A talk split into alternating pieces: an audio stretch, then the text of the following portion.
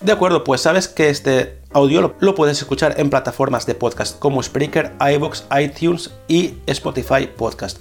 Montón como Geeks Radio.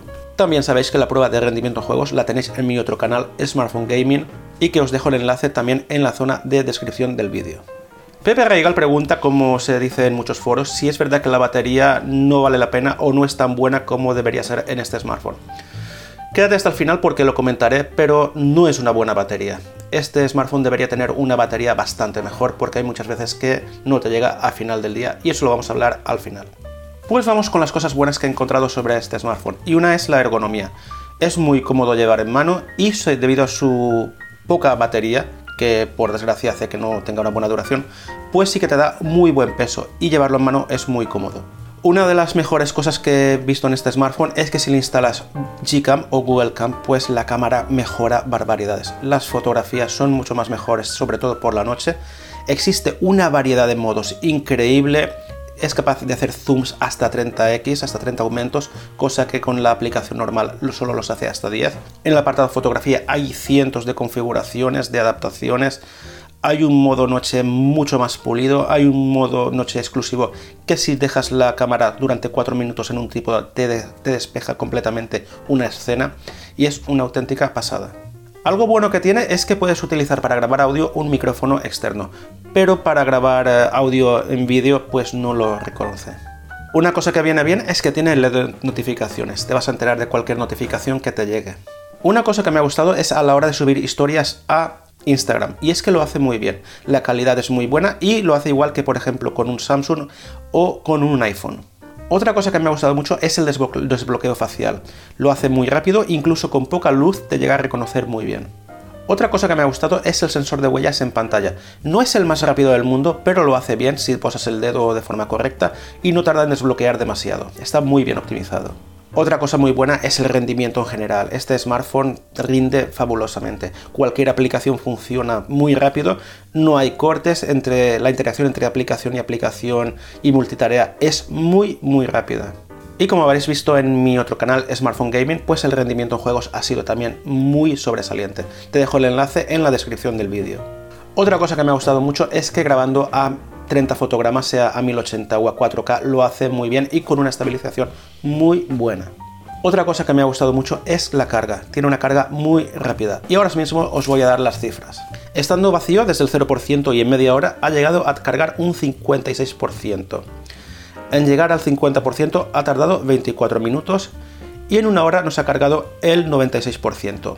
En estar lleno ha tardado una hora y 6 minutos, algo que está muy bien gracias a que tiene una batería bastante pequeña que por desgracia pues lo que es la duración de la batería la merma. De acuerdo, pues ahora os he estado hablando de lo bueno de este smartphone. Ahora vamos a pasar ya a lo que no me ha gustado o lo malo que he encontrado en este Xiaomi Mi 9. No me ha gustado la pantalla. La colorimetría es muy inexacta, los blancos llegan a tener tonalidades verdosas y los colores son muy muy saturados. Se nota que es una pantalla Samsung y que está calibrada como lo haría Samsung no me gusta para nada y tampoco me ha gustado la definición de este panel. Comparándolo incluso con mi iPhone XR, hay momentos que en viendo, por ejemplo, películas o series, se ven mejor los detalles en el iPhone que en este Xiaomi. Otra cosa que no me ha gustado es que no lleva jack de 3,5 para conectar auriculares, así que vas a tener que utilizar el conector que lleva para conectar los que tú quieras o utilizar unos inalámbricos. Otra cosa que no me ha gustado, pero que eso se soluciona con Gcam, es que con la aplicación básica en el modo retrato tiene muy poco angular. Otra cosa que no me ha gustado y que algunas marcas en sus gama altas sí que lo incluyen, como por ejemplo LG y Samsung en algunos modelos, es que no tiene radio FM. En general no me gusta la aplicación nativa de fotografía, se queda muy corta para el tipo de smartphone que es y el postprocesado de las fotos es bastante malo, así que os recomiendo que instaléis sí o sí Gcam. A la hora de grabar vídeo no vas a poder utilizar un micrófono externo como por ejemplo este, ya que no lo reconoce. Solo lo he visto que funciona en marcas como los iPhone, Samsung y LG. Los altavoces no son estereofónicos, solo se oye por el debajo y la calidad de sonido no es digna de un gama alta, así que el sonido es bastante mediocre. No es lo peor, pero tampoco está a la altura de otros gama alta. Una cosa que he odiado desde que lo encendí, por suerte se puede quitar, es el botón para el asistente de voz, el cual lo pulsas muy fácilmente y muchas veces se activa y es un incordio más que una utilidad.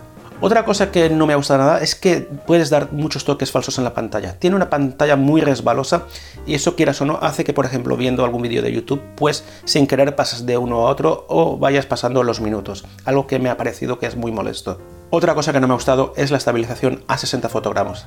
Podemos grabar a 1080-60 y a 4K60, pero la estabilización en estos modos es muy mala. Otra cosa que no me ha gustado es la cámara delantera a la hora de grabar. Hace unos vídeos que es para ser un cama alta, están muy por debajo de otras marcas. Otra cosa que no me ha gustado es que es muy resbaloso. Tienes que ponerle una funda sí o sí, porque a mí muchas veces en mano se me escapaba y notaba que se me caía y daba una sensación muy desagradable. La parte trasera se nota que está muy fina, muy fina, al igual que lo que es la digitalizadora. Y teniéndolo en mano, pues muchas veces da esa sensación de miedo, de dices, uy, que se cae. Así que eso deberían de pulirlo más. Por ejemplo, en otros smartphones como los Samsung o incluso con el iPhone que estoy utilizando, eso no sucede. Lo mismo pasa con la digitalizadora pulsas muchas veces y estás escribiendo y los dedos se te resbalan muchas veces y hace que no escribas muy cómodamente. Otra cosa que no me ha gustado absolutamente nada es que me ha dado muchos problemas con el Bluetooth. Estoy utilizando mis auriculares Bluetooth, los JBL que habéis visto la review hace unos días, y hay muchos microcortes. Es algo que es muy molesto y que no ha sucedido en otros smartphones. Creo que se debería pulir más lo que es el apartado Bluetooth. Y por último, una de las cosas que menos me ha gustado es la duración de la batería. No es que sea una duración malísima, he hecho una media de 6 horas, 5 medias, 6, el día que más hice, hice 6 horas y cuarto, pero no es una buena duración para un gama alta.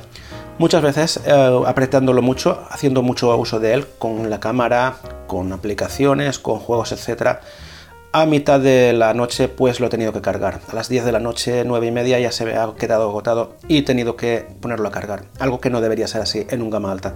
Y que parece que han resuelto ya con el Xiaomi Mi 10, ya que han incluido una batería de 4700 80 mAh, frente a los 3300 mAh que tiene este Xiaomi Mi 9.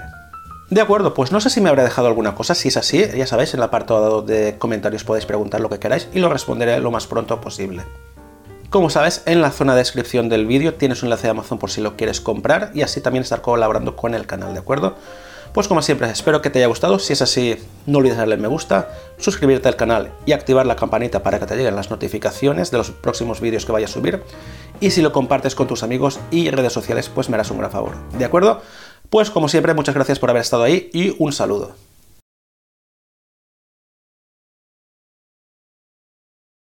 Y el postproduce. Y el postproduce. Y el pro...